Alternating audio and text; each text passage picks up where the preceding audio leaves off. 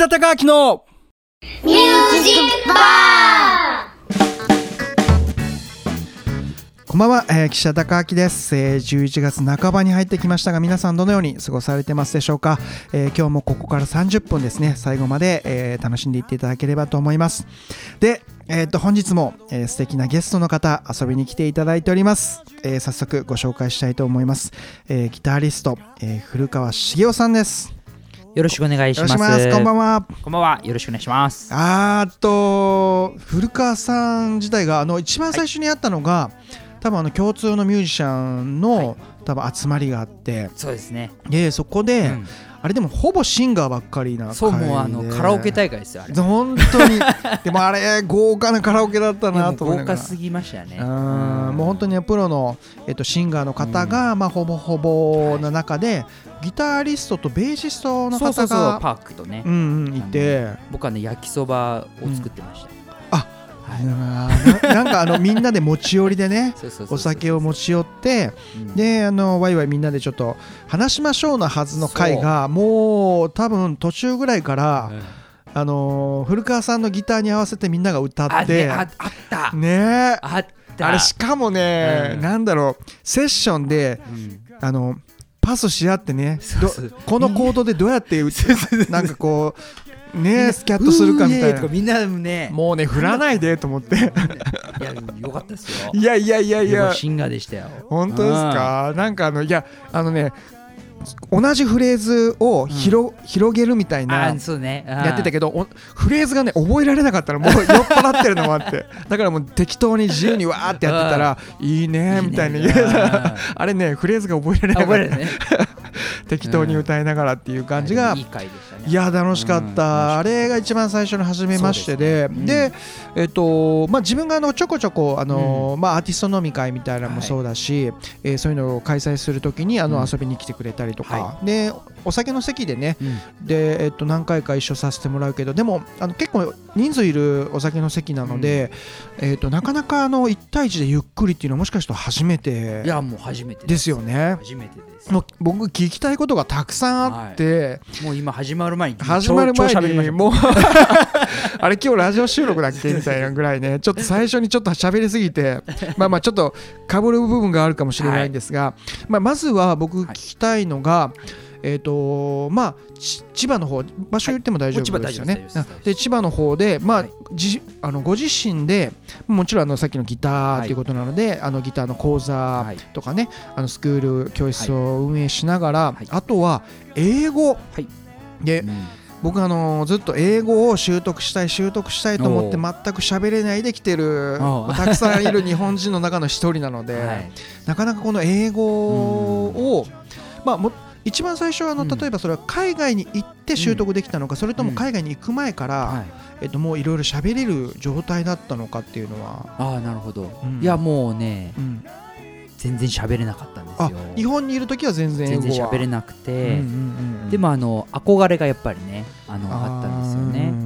でえっとまあ実際にうん。本当に長くうんえっと外国にごめんなさい。はい。古川さん。はい。今回古川さんあのラジオにはい出演いただけるということで、うんゲストのあのはい。リスナーの方からですね、えー、とリクエストいくつかいただいてて今英語の話が出たので、はい。ラジオネームルキさんから、えーとすごいねそんなのがあるんだね。英語をうん。習得するコツや勉強法は何ですか、まさにちょっとこれ、なるほど。うん、もう、えっと、まずコツっていうのは、うんまず最低限の文法。文法。これはもうねあの絶対ですね。なるほど。あの例えば、えー、とみんな中学校までは必ず義務教育で習うじゃないですか、やっぱそれではいやそ足りない、れそれでいいです。それで十分。でそれが、うん。あのほぼ多分8割の人英語できないって言ってる人は、うんうん。うん8割その人たちはうん。中学校の英語があやふやです、頭に入ってなはい。い、と、それは僕も一緒でした。ななのでそこがあやふやだと,、えっと本当にねあの穴の開いたカゴを持ってるようなものでなるほどそこにいっぱいいろんな情報詰め込んでもどんどん抜けていくんですよ、でもそこがしっかりしていくと、うん。情報をどんどん入れていくとそれが土台になって積み重なっていくので、ななんでま、ず文法をしっかりやる、あともう一つおすすめが、うん。えっと、僕がやってたのが、うん。あの独り言英会話です、独り言英会話。あ、はい、うんうんうん。これは本当おすすめで、うん。え英会話ってうん。相手がいなきゃできないって思うじゃないですか、で僕たち日本人で部屋でなんか「あくそマジかよ」とか「あうんテレビ見なきゃ」とかうんうんうん。ひとこ独り言言うじゃないですか,、うんうんうん。だからそういうものを全部英語で言う。うーん。でやっぱり口に出さないとね英語はとっさの時に出ないので、うんうんうん。とっさの時に英語出ませんってもう当たり前なんですよ喋ってないから喋ってないからね。だから常に、うん。えっと、あの一人でいる時にうん。英語を喋るというのをやってました。あじゃあ意識してじゃああのうん。日本語でパンとこう言葉に出るところをあじゃあ英語でなんて言うのとかっていそううそう。そうそう今自分でやってることを全部英語にしてみるとかうね視界に入ってるものを全部英語で言ってみるとか、そうすると簡単なものもあ英語で言えないっていうのが多分分かると思うんですよ、そしたらそれはもう調べて、ん。ノートに書いておけばもうそれが自分のストックになるわけで、ん。うんというようなのをうん。そうですね。最初の頃やってましたね、はい、古川さんのところの、うん。例えば今あの、まあ、英語をね、はい。えーそこに行くとみんなで英語をちょっと勉強しましょうという場所だけど、うん。えっと中身としては、はいえー例えばトーク、はい。えー、と英語が話せる人とのトークが主なのか、何かこう講座的に教えてもらったり勉強っていうのが主なのか、うん。どういう形で回してる感じですか、はい、えーとですねあの、う一応、まあ、最近始めたばかりなんですけれども、うんうんうん。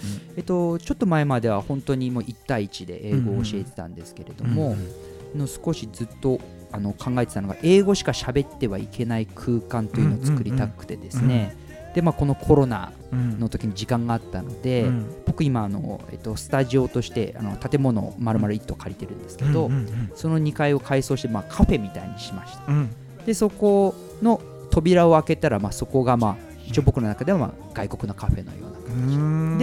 でで、えっと、今一緒にやってくれてるまあカミールというあの外国の先生と、うん。あともう一人あのユージ君っていう人がいるんですけれども、うん。でえっと、まず、えっと、皆さんこう入ったらうんカウンターで英語で飲み物をオーダーしてもらうえー。で、えっと、席に着いて、えっと、飲み物が届いたらそこでまあ会話がスタート。うんうんでもじゃあ喋って言ってもすぐ喋れないので、うんうん。一応初級中級上級って分かれています。うん。で、うんあの上級の方はまあ留学行ってたとかね、うんうんうんそういう人たちはもうトピックを決めてもう自由に喋るんですけど、うんうん。もう初級の人はもうさっき言ったようにちょっと文法から、うんうんうん。で定型文みたいなやつを、えっと一緒に練習してとか、うん。あと中級の人がシャドーイングって言って、うんうんうん。シャドーイングって分かります、わかりますまあ、その喋ってることに後ろに影のようについていくってやつですね、それでまあ発音を練習したりとかあっていうような。なんかあの自分もあの英語を勉強しようと思ったら YouTube で見ると、うん。そのシャドーイングっていう言葉よく最近目にするけど、これあこれは大事なんだ、うやっぱり。ちょっと,、えー、とその流れてるのに遅れてこう喋る、はい。同じように発音するとか、あこれがやっぱ重要なんだ、すごく大事ですね。そしたらね、あのリスニングもそれで強くなると思います。うーんおすすめ。なるほどじゃあでもあのそこに行くと、さっき言ったビルが一棟ということだから、うん。行くとやっぱりこうなんだろうな英語って、うん。まあその場所に行くと一番覚えるとは言うけど、うん日本の中でいる中で英語だけを使おうとかってね、うん英語脳になるってなかなか難しいじゃないですか、まあね。じゃあそうするとそこに行くと、うんもう英語だけが英語しか喋っちゃいけないよ。喋っちゃいけないとか。プレッシャーです。ね。でもなんかそういう場所に身を置くって大事ですようん。ね、まあその環境がすごく僕は大事だなと思っていて、で、えっと、なんだろうな、僕はあの外から入るっていうのはなんだろう、みなんだい。うん。やっぱりその雰囲気で例えばスターバックスでうん。英語、うん。あのよくあるじゃないですか、うん。1対1でせあの英外国の先生とお話をする、うん。でそこで会話をしてても周りでは日本人の人が日本語喋ってるんですよね、うんうんなんでちょっとそれとはまたちょっとまた違うだろうなと思っていて、だから本当に英語しか喋ってはいけない空間。うん。うんで英語って結局何のためかというとコミュニケーションをするためのものなんですよ。なのでそれに間違いとかあのおかしいとか発音がおかしいってそういうことはなくうんないわけで伝えたい。じゃあその伝えたいということで自分の気持ちを伝えたい時にうん。あの使う道具がまあ英語なんですよね。うんだからので、まあ、その空間はもう英語しか使っちゃいけないので英語を喋るんですよ。でも喋れない人も喋るんですよ。うん。でも英語しか喋っちゃいけない空間だから、うん。もう間違ってもいいんですよね、そこで本当にわからないなと思ったところで、まあ、もうそのコーチって言ってるんですけども、まあ、僕たちとかそのうん外国の先生がいるので、あじゃあその表現をこういうふうに言った方がいいよっていうふうに、うんうんうん。あの伝えるんですけど、うん。あでもこれ話してると多分ねこれで30分終わっちゃうかもしれない。い1個だけ。やはい。一個だけ一個だけ、はい。えっと、僕たち日本人なのでうんうん。日本人日本語のネイティブじゃないですか。うん。で英語はあの全然わからないじゃないですか、で僕たち日本人が考える日本語ネイティブが考える日本語をそのまま英語にみんな翻訳しようとするんですね、うんうんうんうんそうすると僕たち日本人が考える日本語って難しいんですよ。でそうしたら英語のボキャブラリーがないからそれを表現しようとするからもう止まっちゃうんですようんねなのでそるの難しいのをなるべくしどれだけシンプルにできるか。でも同じ意味を、えっと同じ意味伝えたいことは一緒だけど簡単な日本語にしてそれを今自分が分かる英語のボキャブラリーで伝えるうんうんうん。それが一番本当最初のスタートなるほどね。岸田隆明の。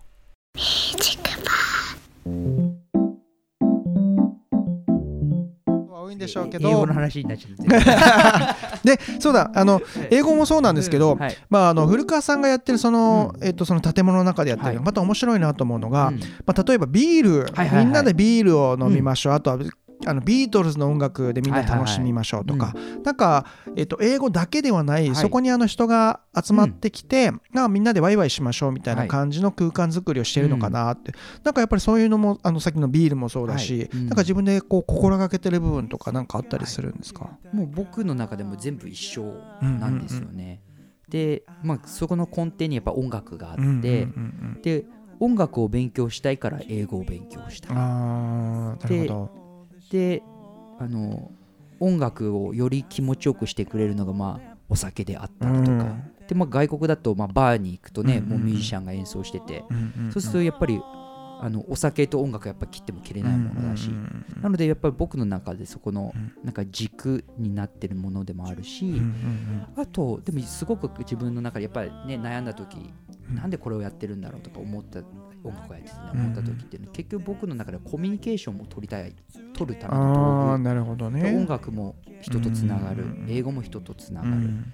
でまあこういうお酒も人とつながる、んで今のそのスタジオとか空間も人とつながる、うん。やっぱそれがやっぱり人生を楽しくしてくれている、うん。だからまあ続けていきたいなとなるほどなるほど。じゃゃあまあそこまあ今いろいろまあ英語とかギターとかいろんなものがあるけど多分そこで和人との和みたいなのを楽しめる、楽しんでもらえる場所を作りたいっていうことですね。ぜひあの何で調べたら出てくるでしょう？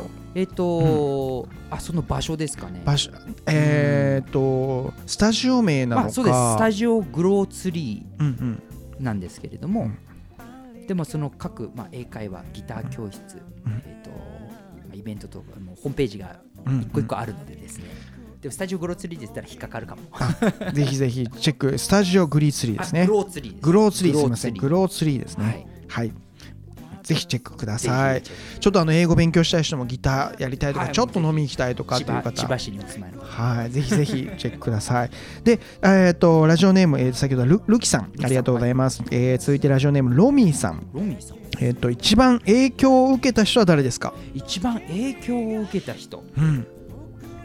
まあ、それ多分ギタリストなのか、うん。人となのか、さっきの英語でなのか、いろんな多分経験があると思うので、なるほど、でうん。僕の人生を変えたうん。のは多分映画ですね。映画？はい。じゃあ人じゃなく、例えばじゃあどういう映画でっていう？えっ、とギター弾きの恋。あーあ？わかります？いや、わかんないです。ウッディ・アレンの映画でショーン・ペンがうんでももう一度ギタリストギのタあのギターギター弾きのギター弾きの？恋弾きの恋でえそれはいつ？何歳ぐらいの時とか、大学うん、2年生かな。大学2年の2時に年生の時ですへねー。でまあそのえっと、あの主人公がですね、うん。あのまあ、世界第2位うんのギタリストだとうん。自分で言ってるんですけれども、うん。第1はジャンゴ・ラインハルトだ、うんうんまあ、あのジプシージャズギタリストなんですけどで、まあ、その人の生涯をあのまあドキュメンタリー風な感じ、うんうんうん。あのフィクションだけどねやってる映画なんですけれども、その音楽が本当に素晴らしくてですうね、ん。でそのあの、えっと、主人公がエメットっていうんですけれども、エメット・レイっていうんですけれどもあのそのエメットは僕のバンドの名前になってますうーん。これでも、うん。えっと最近エメット始まったのは最近。そうです。去年結成しましたね。でその音楽本当に素晴らしくてですね、うんうんうん。この音楽何なんだろうって言ってもともとはまあジプシーの音楽なんです。ジプシージャズっていうあれなんですけれども、まあ、ジャズというものをそこで知ってジャズってなんだろうって言ってこう調べて、うん。で初めてギターの先生にあの習いに行くようになったんですね。うんうんうんうんでそこでその先生があの石井孝之さんっていう方なんですけど、うん。その方があのボストンの方で、うん。えっと、あの勉強されてです。ねアメリカの方に行かれてた方なので、うん。あのニューヨークは一回は行った方がいいよみたいな、そのん話も聞いててそれであのアメリカに行きたいなっていうのでアあメリカに行そってじゃあギタリの先生、講師の影響から、はい。先生からじゃあちょっとアメリカへの、そうですね。特にニューヨークそうですね。に憧れがあって、うんへでえうん、で、まあ、そこからまあこういう道を。なのでやっぱりその映画をに感動したのがやっぱり一番最一番のきっかけなのかなと思うんですけどね。まあじゃあ、うん。まあ誰とまあ誰というか、うん。今のだと多分ギターの先生もそうかもしれないけど、うん。まあやっぱりえその映画に出会ってから。映画に出会ってそれでいろんでそれのギターを弾いてる、うんあの吹き替えをしているのがハワード・アルデンっていうジャズギタリストなんですけどその人に向こうについてもう1週間ぐらいで会ったんですよ。であのもう僕の中ではもう映画もう世界的な映画で弾いてるし、もうすげえ人だから、うん。うんであのでライブに行ったんですね、うんうんうん。おもうライブがあるじゃんと思って、うんうんうん。でそのてうん。6時からのうん。2部構成で6時からの回出てたんですけど、ん。お客僕一人だったんですよ。へえ でもうグループでやられてたんですけど、でうん。あ俺お客一人だバードランドっていうジうャズバーなんですけど、うんで一人だから、ん。休憩中もうガンガン話せますよ、ね。話して、でうん。僕はギター弾きの声全然喋れない拙い英語でギター弾きの声うん。でファンになって「おあの映画か懐かしいな」って言ってサイン書いてもらって。へでえどこどこでまたライブあるからあの面白かったら来なよって言ってでそれにも行ってみたいな、へなんかあ人生素敵だなみたいな感じえへえうん。すごい。多分でもそこがたくさん満員だったら話してないかもしれないしうんそうそうねそれで向こうで習い始めたあのミケレ・ラモっていう先生、僕のギタリストの先生なんですけどその人もそのハワード・アルデンと一緒にこう共演したりとかしてて、うん。だからもう本当すごいそのつながりというかね、があってでもやっぱり最初はやっぱり憧れたその映画からなんですね。う。ん。そういえばあのニューヨークで、うん。まあ、そのギタリストとして勉強したりとか英語勉強したりの後にはい、日本に帰ってくるじゃないですか、うん。なんかでもアメリカでとかニューヨークに住むみたいな選択肢とかはなかった、えっ、とニューヨーク1年いたんですけど、うん。うん。うんやっぱりニューヨークはですね、うん。あの本当に毎日なんか戦ってるような生活でした。住むとかじゃなくね。だからまあ僕地下鉄で演奏したりとかしてて、うんうん。うんでまあ英語も勉強して、うんうん。でなんかそこにずっといよう僕の友達でずっとそこにいる人もいますけど、ずっといるいるところではないなと思ってうたなるほどね。まあまあそれは人それぞれね合う合わないがあるから、うん。まあでニューヨークもすごく刺激的で、うん。また行きたいですね。あニューヨークね自分も一回一回か、うん。もうだいぶ前にそれもたまたまだけど、ニューヨークでうん。チェルシー街っていう、えーとまあ、絵を展示してる、まあ、ストストリートがあって、うん。チェルシー。あチェルシー、はいはいはいはい。チェルシー街でそこでニューヨークでライブしたいっていほう。うもうそれだけ。うん。それを叶えるためにどうやったらいけるのかなっつってでちっちゃいなもう全然つって何にもないけどガバーって入って、うん。でそのチェルシー街のオープニングアクトで歌うっていうのをゲットして、へで全部機材うちないから持ってくれるんだったらいいよって言われたから、うん。もう全部ミニアンプとかも持って行って、うん。そこでライブをするみたいな。何？それを日本から？日本から。マジっすか？誰も知ってるる人がいないのに。な。んか、すごい。よくやったなっていうぐらい。まあでもニューヨークなんかでもそれこそ自分も戦いに行く場所みたいな。うん。まだいまだに観光もしたことないしあライブ行くと海外なんかえっとなんだろうな。自分はあのあんまり観光好きじゃなくて旅行好きじゃなくてただ意外に海外行ってるけどそれ全部音楽をしに行くっていうためだけだから音楽のライブが終わるまで外に出るのが嫌だっうんなるほど。たな なんかもう。でも気持ちわかります。うんなまあまあちょっとよ余談ですが、えー、とラジオネームロミーさんからいただきました、はい。えー、と続いてですねラジオネーム富田さん、えー、と実業家として、えー、と気をつけている点もしくははい。心がけている点はありますか、気をつけている点。うん。うーん。やっぱりワクワクはしていきたいなと思います、ね。あえー、と自分自身が。自分自身が。うんうんうん。でもやっぱりお金の面とかはすごくあるので、うんうんうん。でもやっぱりやってて楽しくないと、あのーそのやっぱり大変なことはすごく多いのでですね。まあまあそうですよね。う。んうんそうなので楽しくないことを、うん。うんあのー苦労してやるほど辛いことはないじゃうんないですか、うんうん。なので常に自分がワクワクできることをこう、うん。先手打ってどんどんやっていきたいっていうふうには思ってます、うんうんうんでまあそうですね、まあ、気をつけている点、うん。あとはしっかりと生きていけるように。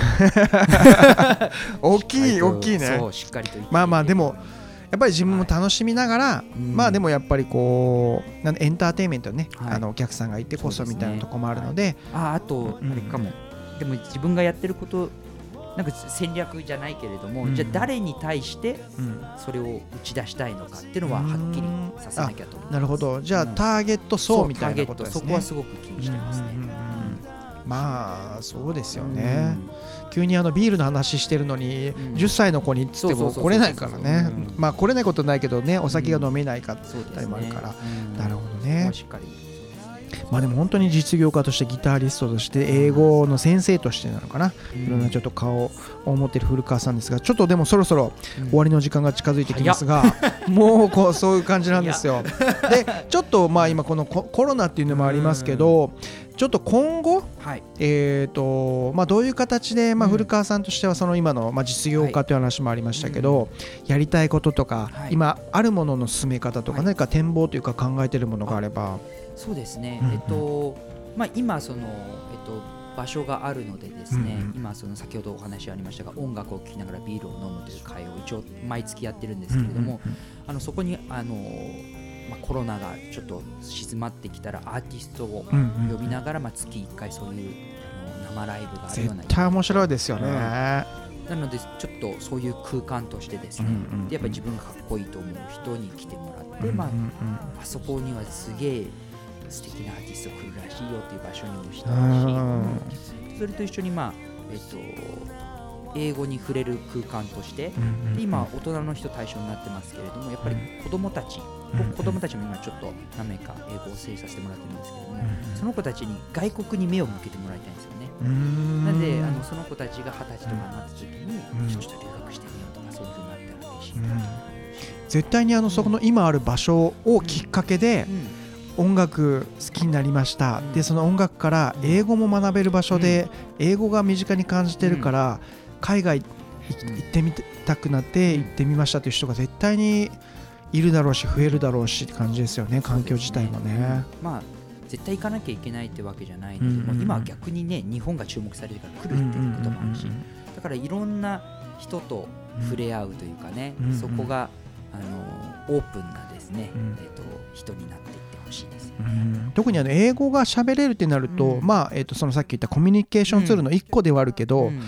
世界の広がり方が多分また違う、いやすごく違ってくるでしょうしね。みんな一緒なんだなってうんうんうんうん。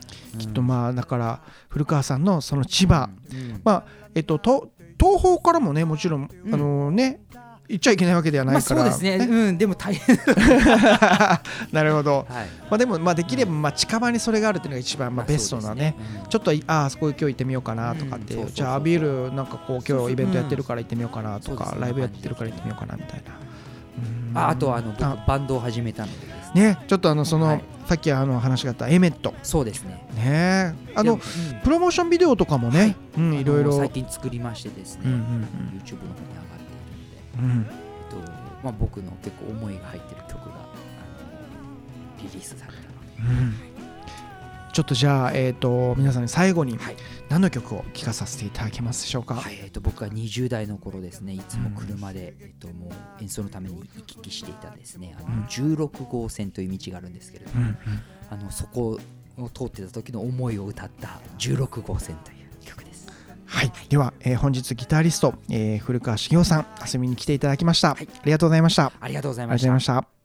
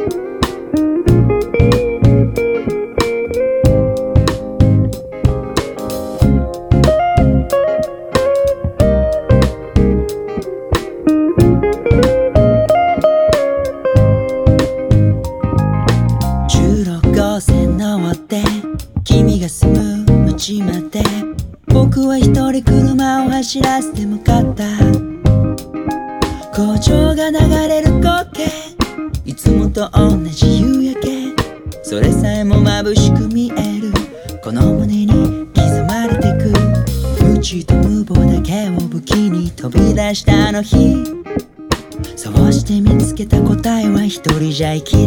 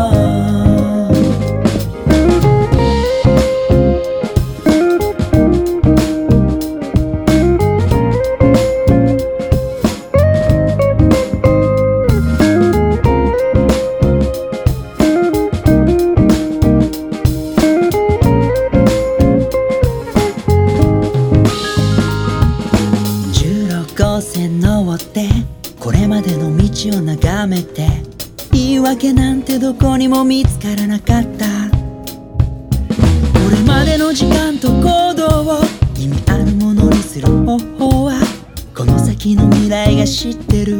そしてそれを今作ってる。夢と希望だけを胸に飛び出したあの日。そうして見つけた答えは全てはここにあるってことさ、君